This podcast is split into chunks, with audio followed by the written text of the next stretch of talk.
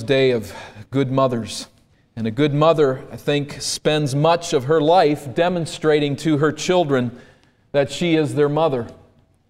She labors tirelessly to assure that her children know who she is. She seldom, if ever, draws attention to the fact, in, I think probably many times she never even really considers it in these terms. But yet her daily actions demonstrate who she is. She feeds her children.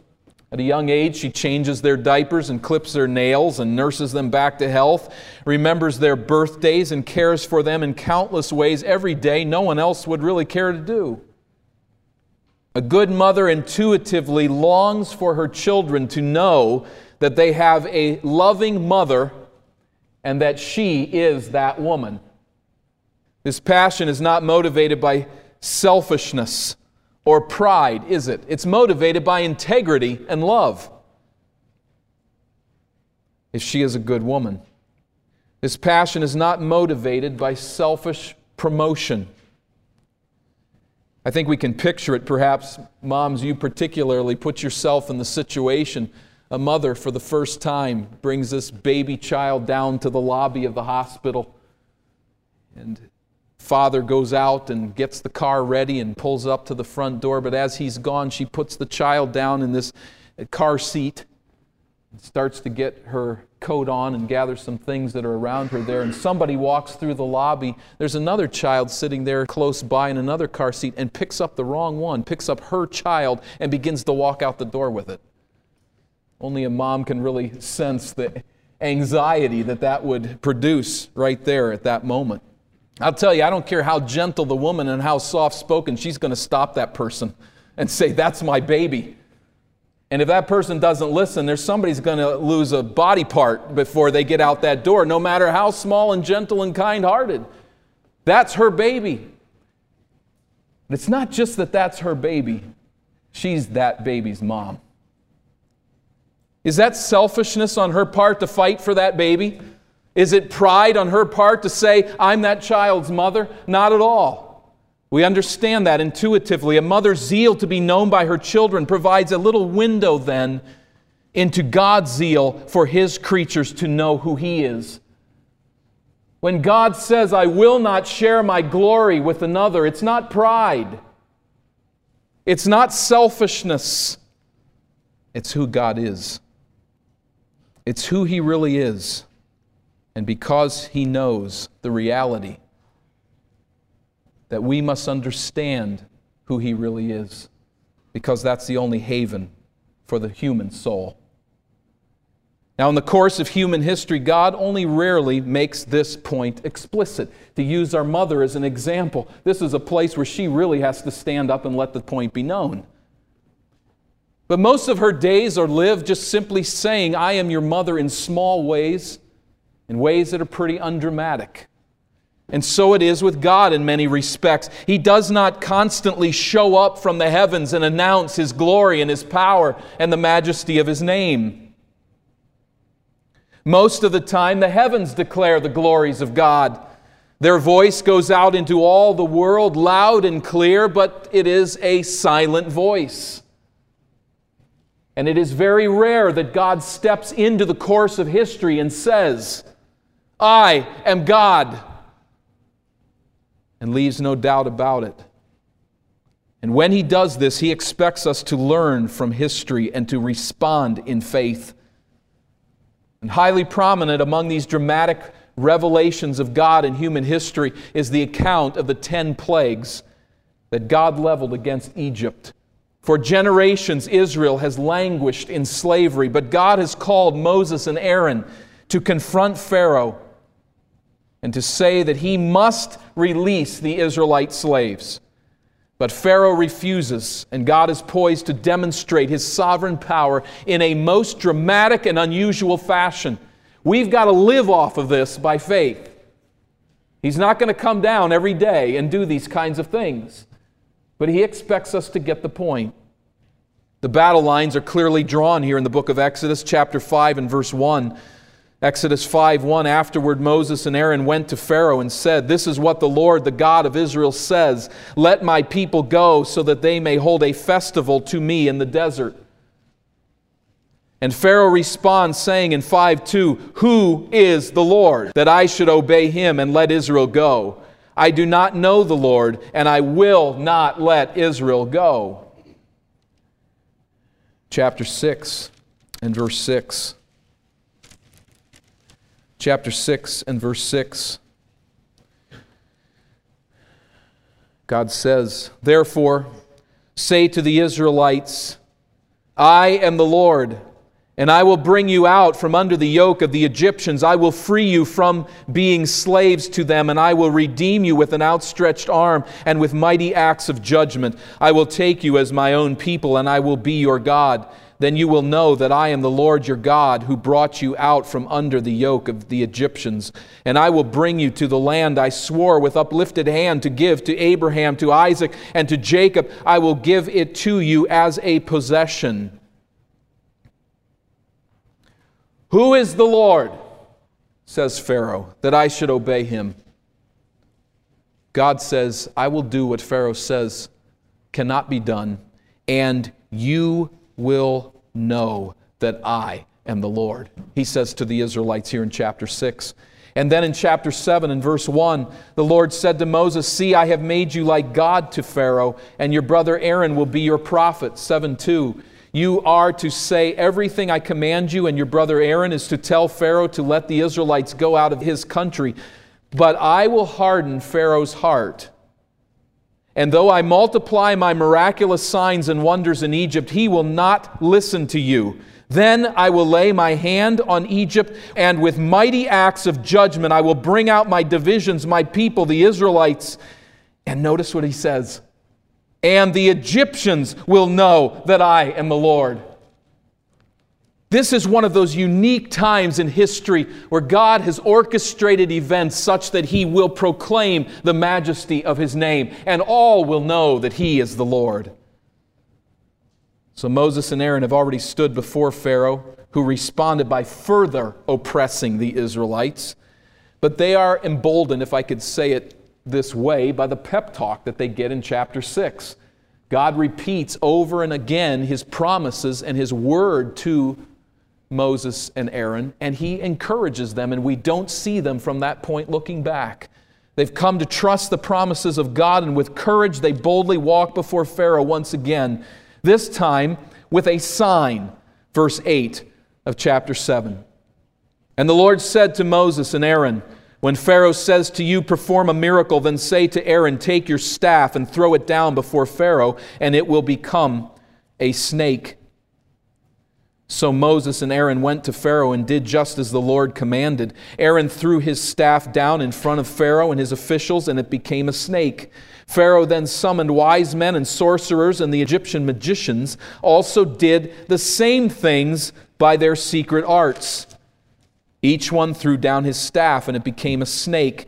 But Aaron's staff swallowed up their staffs Yet Pharaoh's heart became hard, and he would not listen to them just as the Lord had said.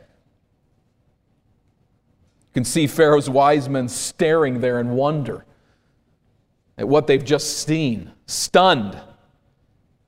Scripture does not explain the nature of their response and the fact that they are able to accomplish the same thing through their secret arts Many scholars have claimed that they hypnotized snakes, that this was a ritual incantation that was done, and these snakes were made stiff. We don't know, and where the magicians used secret arts, all we know is that Moses and Aaron simply obey God. The text doesn't really work overtime to get us to understand how it is that they perform these feats, these magicians. But even if this was a display of raw demonic power by the magicians, the point is God trounces Pharaoh in round one of this fight. And you imagine this snake eating the other snakes right there in front of you. I mean, the point's pretty clear for Pharaoh to see. But Pharaoh's heart is tragically hardened. He refuses to yield to God's authority. Pharaoh's position is still who does God think that he is to tell me what to do? soft heart would have fell down before God and repented and let the Israelites go immediately before disaster struck. But God has warned Pharaoh in a way that causes no trouble to Pharaoh. Egypt has not been hit. Egypt has not been hurt. God lays down this obvious sign before Pharaoh. So they have delivered the word, let Israel go, and now they have delivered a sign that is irrefutable. God's power is at work. No one's been hurt yet, but Pharaoh hardens his heart. Why? His heart is hardened by the design of God so that God can here at this place, at this time, display his power in a unique way. And we enter then into 10 plagues that come upon Egypt. We're familiar with these plagues. We don't learn of them, probably most of us, for the first time today. But I think we should look as an overview at them. Then I'd like to run through them quickly and draw some conclusions at the end. We won't look at all of them today, more on that in a moment. But the primary purpose of the plagues is to demonstrate who God is. I trust this has been made clear in chapter 5 and verse 2. Who is the Lord, says Pharaoh. Chapter 7 and verse 5, God says, They will know who I am. This is the point of these plagues, even to the Israelites in chapter 6 and verse 7. The point is to display who God is. This isn't a divine fireworks show for our enjoyment only.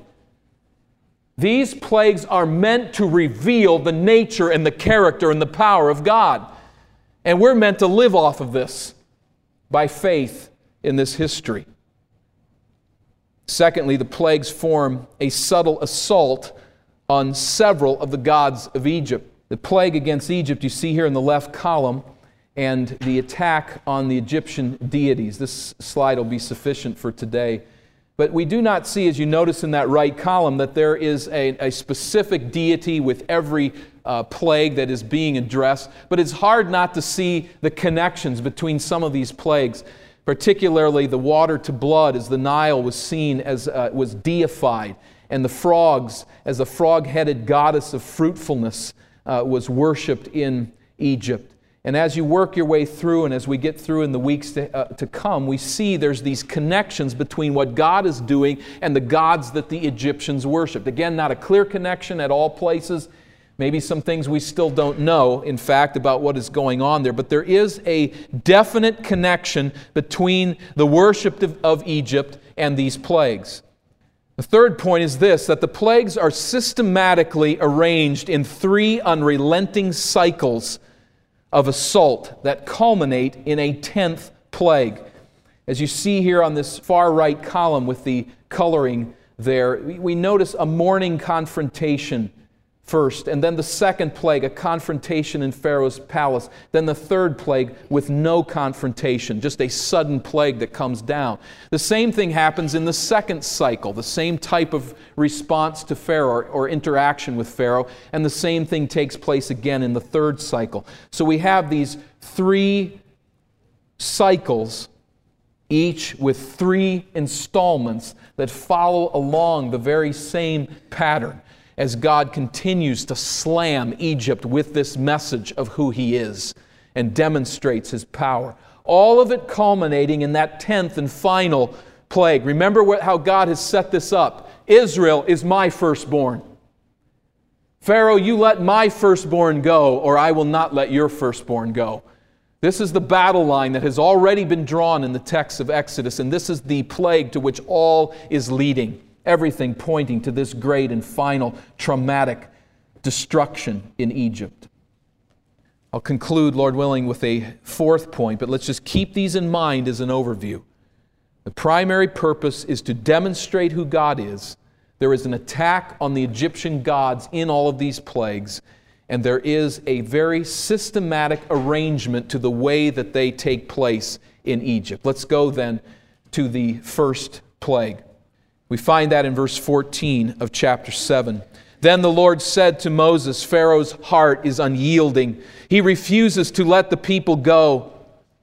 Go to Pharaoh in the morning as he goes out to the water. Wait on the bank of the Nile to meet him, and take in your hand the staff that was changed into a snake. Then say to him, The Lord, the God of the Hebrews, has sent me to say to you, Let my people go so that they may worship me in the desert. You notice that phrase, worship me. Literally, the word is to serve. It's a very interesting point, isn't it? You're serving Pharaoh now. The task here is to liberate Israel to serve God.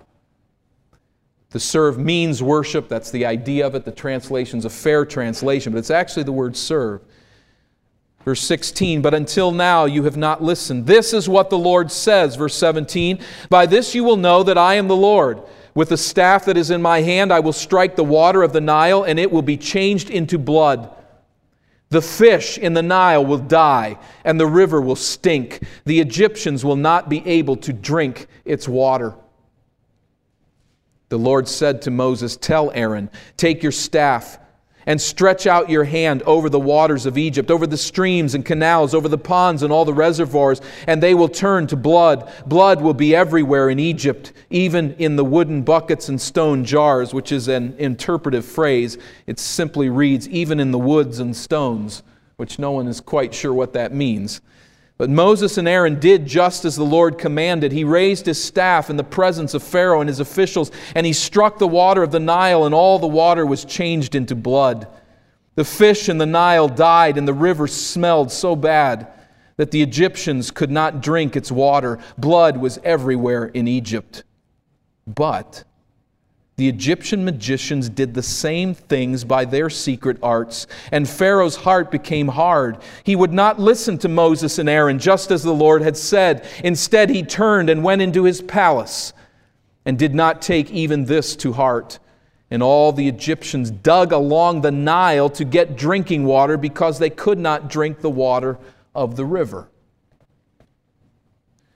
Some thoughts on this section in this first plague. Was this literal blood? It could have been, and there's nothing that would stop us from needing to believe that. It might have been literal blood. There's some reasons to believe that it perhaps was not literal red and white corpuscles in all water in, in Egypt. And that is, first of all, that the word blood is sometimes used in the Bible of the color red. We read, for instance, in Joel 2 and Revelation 6 of the moon turning to blood. The idea there is usually understood to mean that the moon turns red, not that it turns into an actual body of liquid, and liquid blood. Secondly, the Nile was known to turn red from time to time due to high concentrations of fungi, which would render the water thick and undrinkable.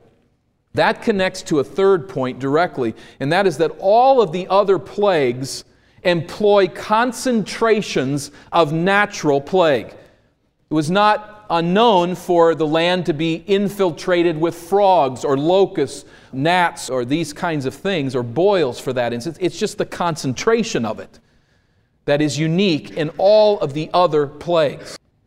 Because of that, it is then perhaps likely that what is happening here is there is something that is natural taking place, but in a miraculous way, as Aaron and Moses call this plague down upon Israel. It doesn't trouble our faith at all, one way or the other. If we learn that it was actual blood, we believe in the miracles of God's word, and it might have been that. But there's reason to believe that perhaps that's not precisely what is meant here. It's contaminated at the command of God, and that is the point, and it is undrinkable. The magicians, how do we interpret their producing of this same miracle. How do they duplicate the plague? Well, we can say with a bit of a smile on our face that it would have probably helped Pharaoh a whole lot more if they'd reversed the plague rather than joining the problem here, but they somehow are able to duplicate what Moses and Aaron do. But let's remember that God is running this show, isn't He? He knows that these magicians will have the power to do this very same thing. We don't know if they're surprised by it. We don't know if there's some sort of sleight of hand or trick that they're accomplishing. We don't know if this is direct demonic power. But God knows that they will be able to do the very same thing. He's setting them up, He's preparing them. They have been able, first of all, to produce a stick that becomes a snake. And now they're able to turn this water to blood. God prepares them for what's coming next. One more point, and that is the Nile itself. Egyptian civilization depended upon and revolved around the Nile River. In a land with so little rain, this river supplied life to Egypt, and the Egyptians responded by personifying the river as a life giving force. They worshiped it. So Egypt's source of life has become a cesspool of death, and the country groans. The water in which the previous Pharaoh had sought to drown Moses now is corrupted and is a source of stinking death. The second plague follows at the end of chapter 7, verse 25. After seven days passed, after the Lord struck the Nile, then the Lord said to Moses, chapter 8, verse 1, Go to Pharaoh and say to him, This is what the Lord says Let my people go, so that they may worship me. Again, the word is to serve me. If you refuse to let them go, I will plague your whole country with frogs. The Nile will teem with frogs. They will come up into your palace and your bedroom and onto your bed and into the houses of your officials and on your people and into your ovens and kneading troughs. The on your people has been taken by some as they look at the Hebrew text to be will crawl up on your people. They'll climb you like a tree. The frogs will go up on you and on your people and all your officials. I'm sorry, verse 4 is that phrase. Will go up on is the phrase I was looking for in verse 4. The idea that they will climb up on the Egyptians. So then the Lord, verse 5, says to Moses, Tell Aaron, stretch out your hand with your staff over the streams and canals and ponds, and make frogs come up on the land. So Aaron stretched out his hand over the waters of Egypt, and the frogs came up and covered the land. This had to be a horrifying situation. It should, uh, I suppose, if we're really reading it, should start to get kind of creepy about this point. You think of frogs jumping all over your body. Now, frogs were very prolific in, in the Nile. The Egyptians were used to seeing a lot of frogs. Reminds me of a night when I was baling hay in a field that was possessed with frogs. I don't know why, but for some reason at that particular night, there were frogs everywhere, and as I was standing in the back of the wagon, these bales was the old way, but these bales were flying at us, and we were stacking the bales by hand, and there's frog legs and heads and parts coming out of the, out of the bale of hay everywhere. There's just frogs everywhere. It was a kind of a strange experience. Well, the Egyptians were used to that. That happened all the time. That happened every year when the Nile flooded. There'd be frogs everywhere. As the water would recede back to the Nile, it would leave all these frogs on the banks and they'd work their way back, hopping back into the river. And as they looked at that and noticed these frogs, they said, This is really a sign of fertility. There must be some sort of deity that's involved with this because every year there's all these frogs in Egypt. And they began to worship the frog, and had in fact a goddess with a frog head named Heket. She was all the rage in Egypt. She got all kinds of worship by those who saw her as a symbol of fertility. But God smothers the Egyptians with frogs till no one's happy. They're climbing all over their bodies and they're in every nook and cranny of their houses. They've got all the frog they can handle. And apparently, frog bread never caught on, as we've never heard of it since. But it's in their kneading troughs. That is where they made their bread in their ovens. It's a horrible infestation. But we notice again in verse 7 that the magicians did the same thing by their secret arts. They also made frogs come up on the land of Egypt. And again, you say, Nice job, guys. You've done it again. You've contributed to the whole problem. But in their defiance, they actually participate in God's judgment by bringing yet more frogs onto the land. Verse 8 Pharaoh summoned Moses and Aaron and said, Pray to the Lord to take the frogs away from me and my people, and I will let your people go to offer sacrifices to the Lord. Moses said to Pharaoh, I leave to you the honor of setting the time for me to pray for you and your officials and your people, that you and your houses may be rid of the frogs, except for those that remain in the Nile. Now, it's hard for me not to read that verse and say, Moses is really messing with Pharaoh here. You, you name the day whenever you want, you know, I'll pray for you. And he says, tomorrow, verse 10, which in the idiom of the Hebrew probably means something more like as soon as possible. But tomorrow is the word that's used, but in the way the phrase is done in the Hebrew, it's probably saying uh, right away, as soon as you can. Moses replied, It will be as you say, so that you may know there is no one like the Lord our God. What's the point? That you will know who God is. We will remove the plague. And the, fro- and the frogs, verse 11, will leave you in your houses, your officials, and your people. They will remain only in the Nile. You notice here, too, something interesting has just sort of slipped in here, and that's Moses talking to Pharaoh. He was afraid to do that. He said, I cannot speak before Pharaoh, before Pharaoh and, and God gave him Aaron. But now we begin to see Moses stepping forward and gaining courage in the face of Pharaoh and standing and speaking himself before the king. Now, Pharaoh, on his part, realizes that although his magicians can produce frogs, they can't take them away. He knows where to go. And he asks for Moses and for Aaron to pray for him. This same one that told them to go back to their bricks is now telling them, Will you pray for me? Please take this away. Verse 12 After Moses and Aaron left Pharaoh, Moses cried out to the Lord about the frogs he had brought on Pharaoh. And the Lord did what Moses asked. The frogs died in the houses, in the courtyards, and in the fields. They were piled into heaps, and the land reeked of them. But when Pharaoh saw that there was relief, he hardened his heart and would not listen to Moses and Aaron, just as the Lord had said. Baskets and primitive shovels and brooms are used to clear out houses and rake the land clean, and these piles upon piles of frogs rotting in the hot Egyptian sun. The frog, the supposed giver of the breath of life. Think of the irony.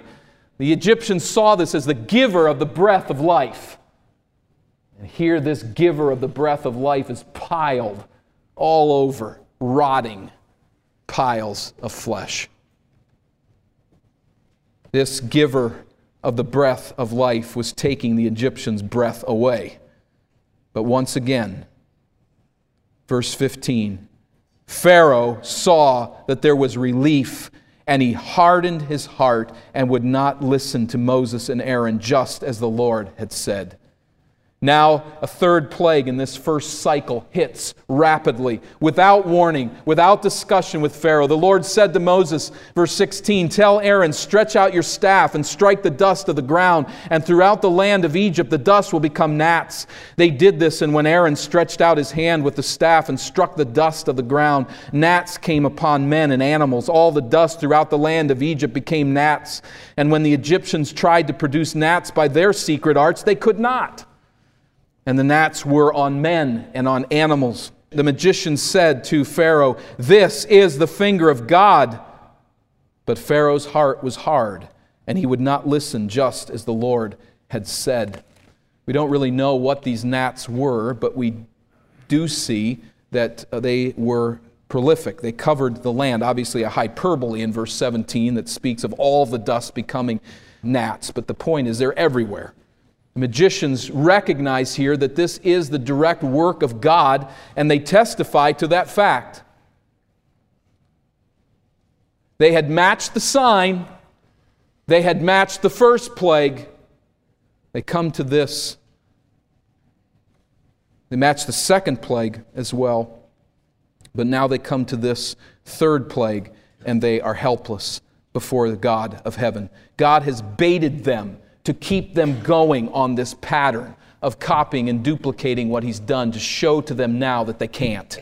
Moses and Aaron are not magicians. Moses and Aaron are obedient servants of the living God. And he makes it crystal clear to them. A fourth plague hits then, the first plague in the second cycle. And we see again that Pharaoh is confronted at the river Nile.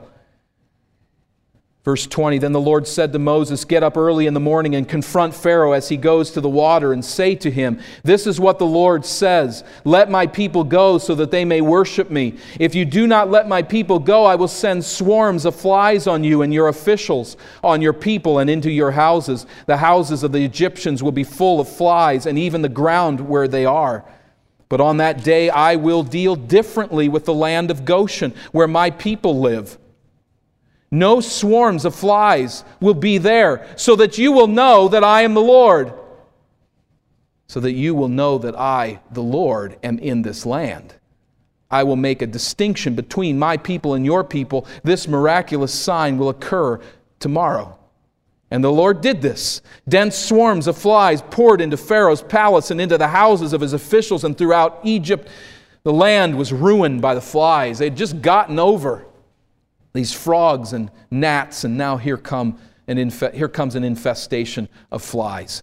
We notice again that Pharaoh is confronted early in the morning, probably as he goes for his ritual worship bath in the Nile.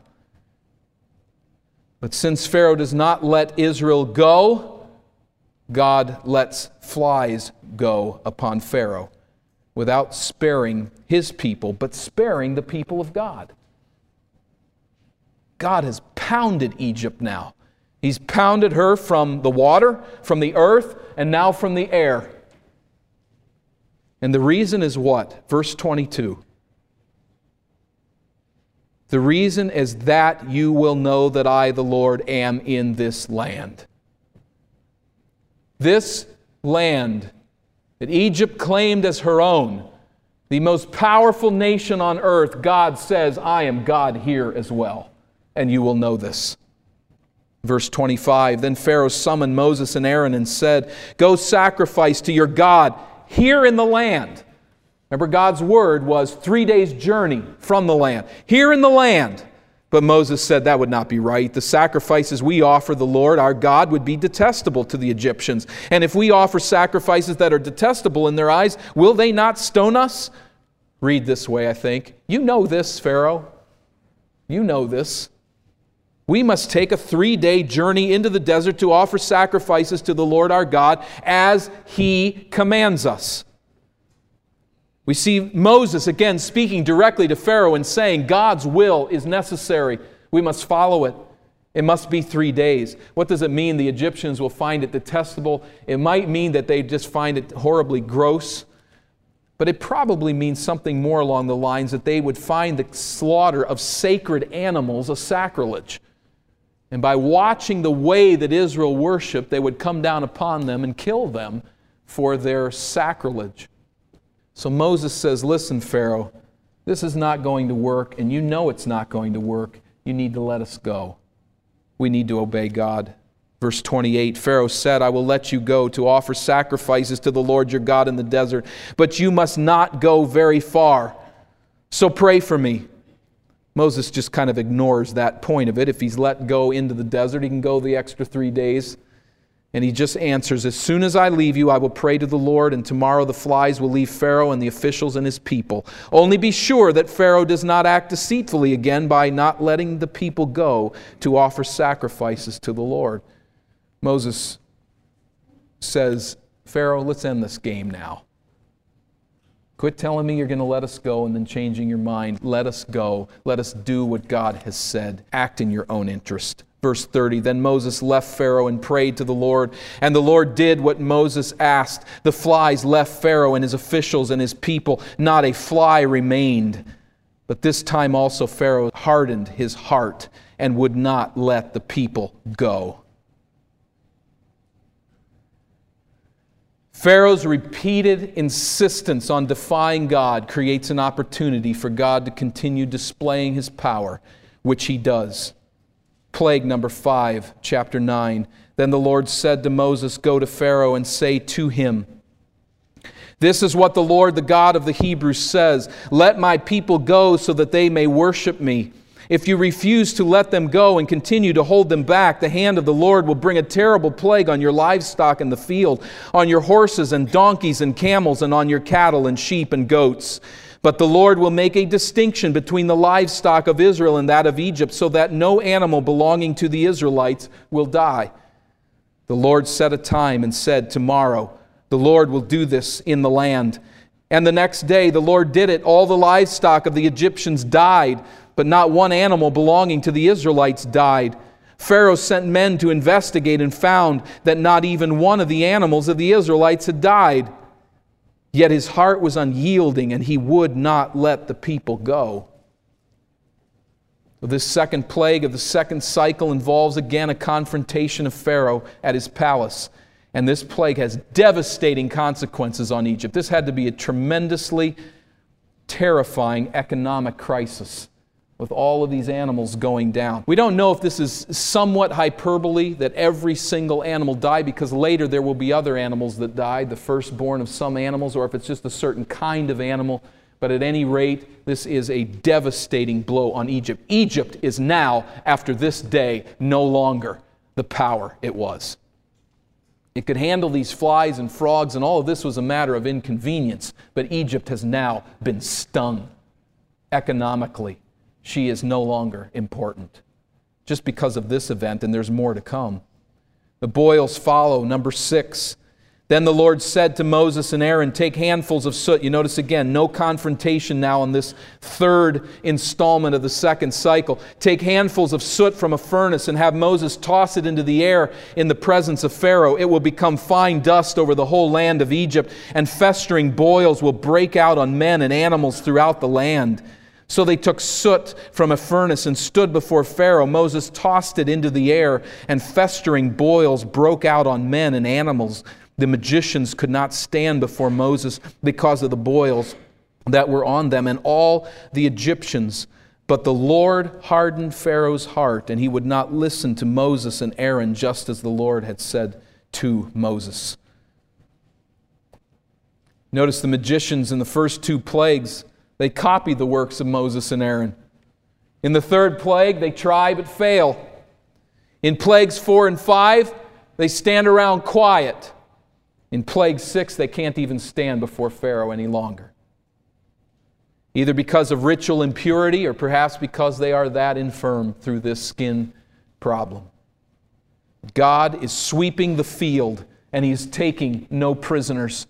He is displaying His power with devastating efficiency, and Egypt groans under the assault. And should Pharaoh think of getting out of this now, God Himself hardens the heart of Pharaoh to display for all time for us to see His power and His glory. Pharaoh is certainly contributing in all of this. He's not a pawn in God's hand who He is manipulating to have a hardened heart. But nonetheless, God hardens his heart actively so that he can display his glory in Egypt and so that he can display his glory to us today. He's sweeping the field He's leaving no prisoners. And he is displaying power with devastating efficiency as Egypt groans under the assault.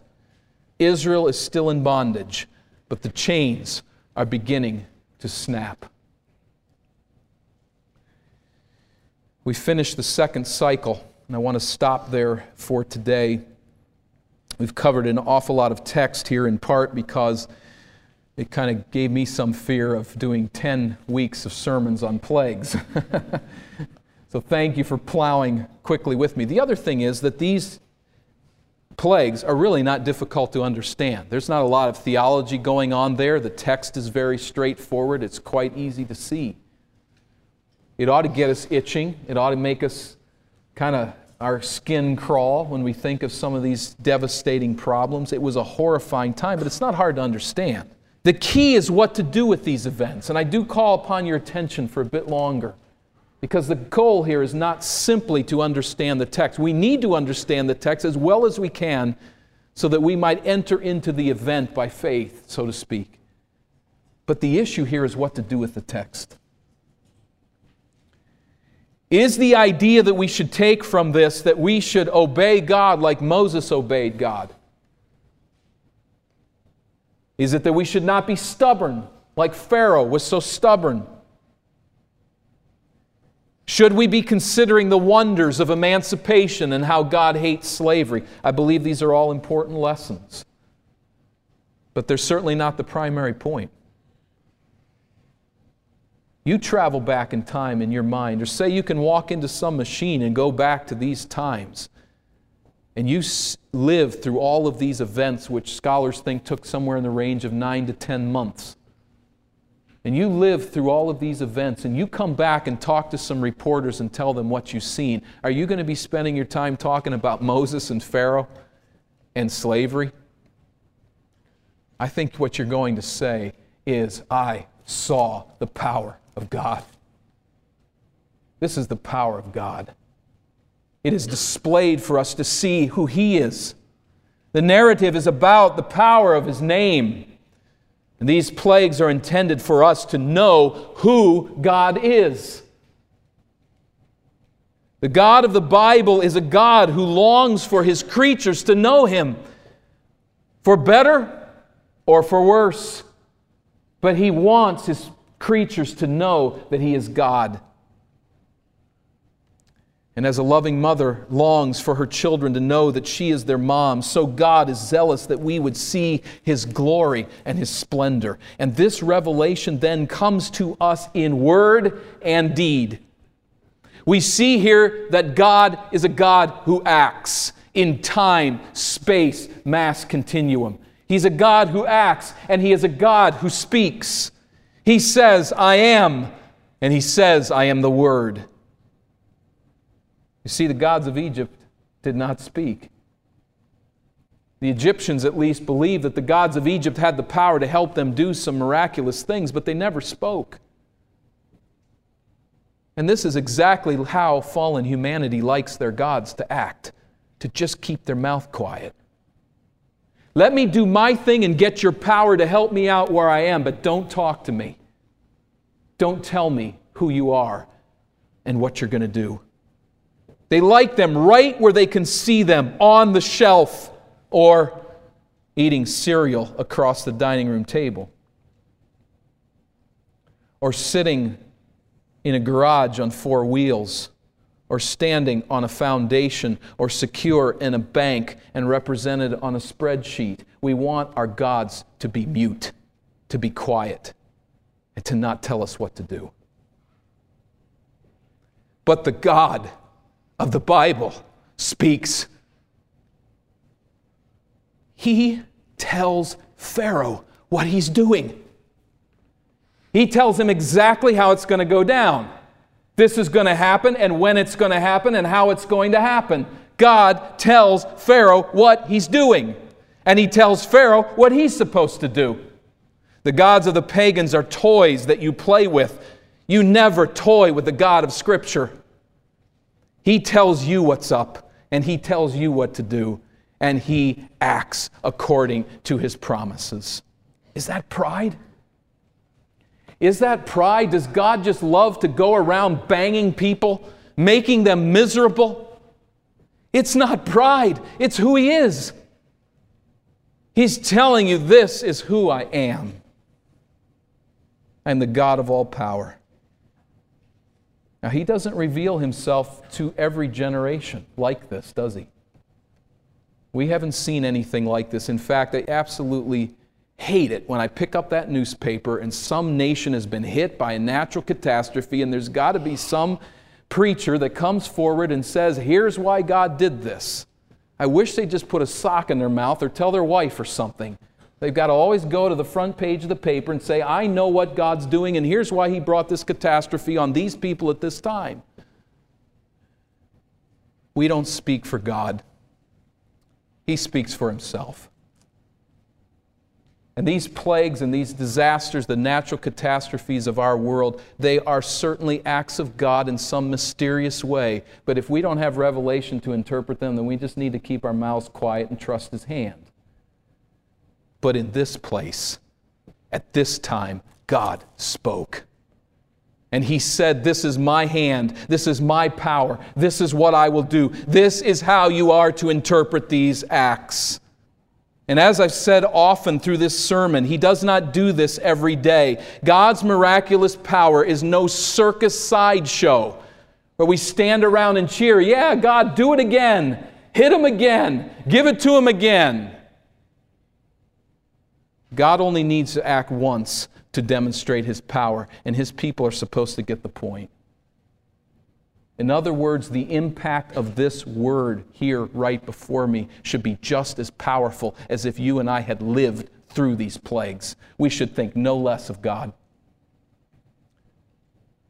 We should believe from this history of his power and his glory and the might of his name, and that he, as God, will do as he pleases and will gain glory for his name. This is who he is. We read that, didn't we, in Psalm 78 this morning? So that one generation will tell another about the mighty acts of God. That means that where we are at this place in salvation history, this is what God has given us, and this is sufficient. We don't need necessarily a miraculous event every day to confirm who God is. We have the text of His written word. And what does this history teach us? So much can be said, and I plan to say much more on this next week, Lord willing, but in part it says, does it not, that God is sovereign. The God that we worship is not one God among many. He's not a God that we placate. He's not a God who sits silently and we decide what He will do for us. He is a God who is sovereign over all gods. He is all powerful. He keeps His word. He rules history. These messages are ingrained in this narrative that this is who God is. And this God always works to save his people no matter the difficulty. The plagues demonstrate God's power to save. And his power to save is being worked out in salvation history, not merely in isolated events, but he is working a massive salvation project from beginning to end. And we see the evidences of his power to do this right here in this narrative. Think of this context and compare it with creation. As one author has pointed out, we have water as a source of life in Genesis chapter 1. The Spirit hovers over the waters. In the Exodus, we have the water as a source of death. The fish are dying and no one can drink. In the Genesis account, we have man ruling over animals. And in the Exodus account, we have animals and insects swarming and causing misery to man. In the Genesis account, we have light coming out of darkness. Let there be light. And later in this text in Exodus, we will see light overcome by darkness. And the climax of it all is this death of the firstborn. We see in the Genesis account God forming Adam and breathing into his nostrils the breath of life. There's a message here.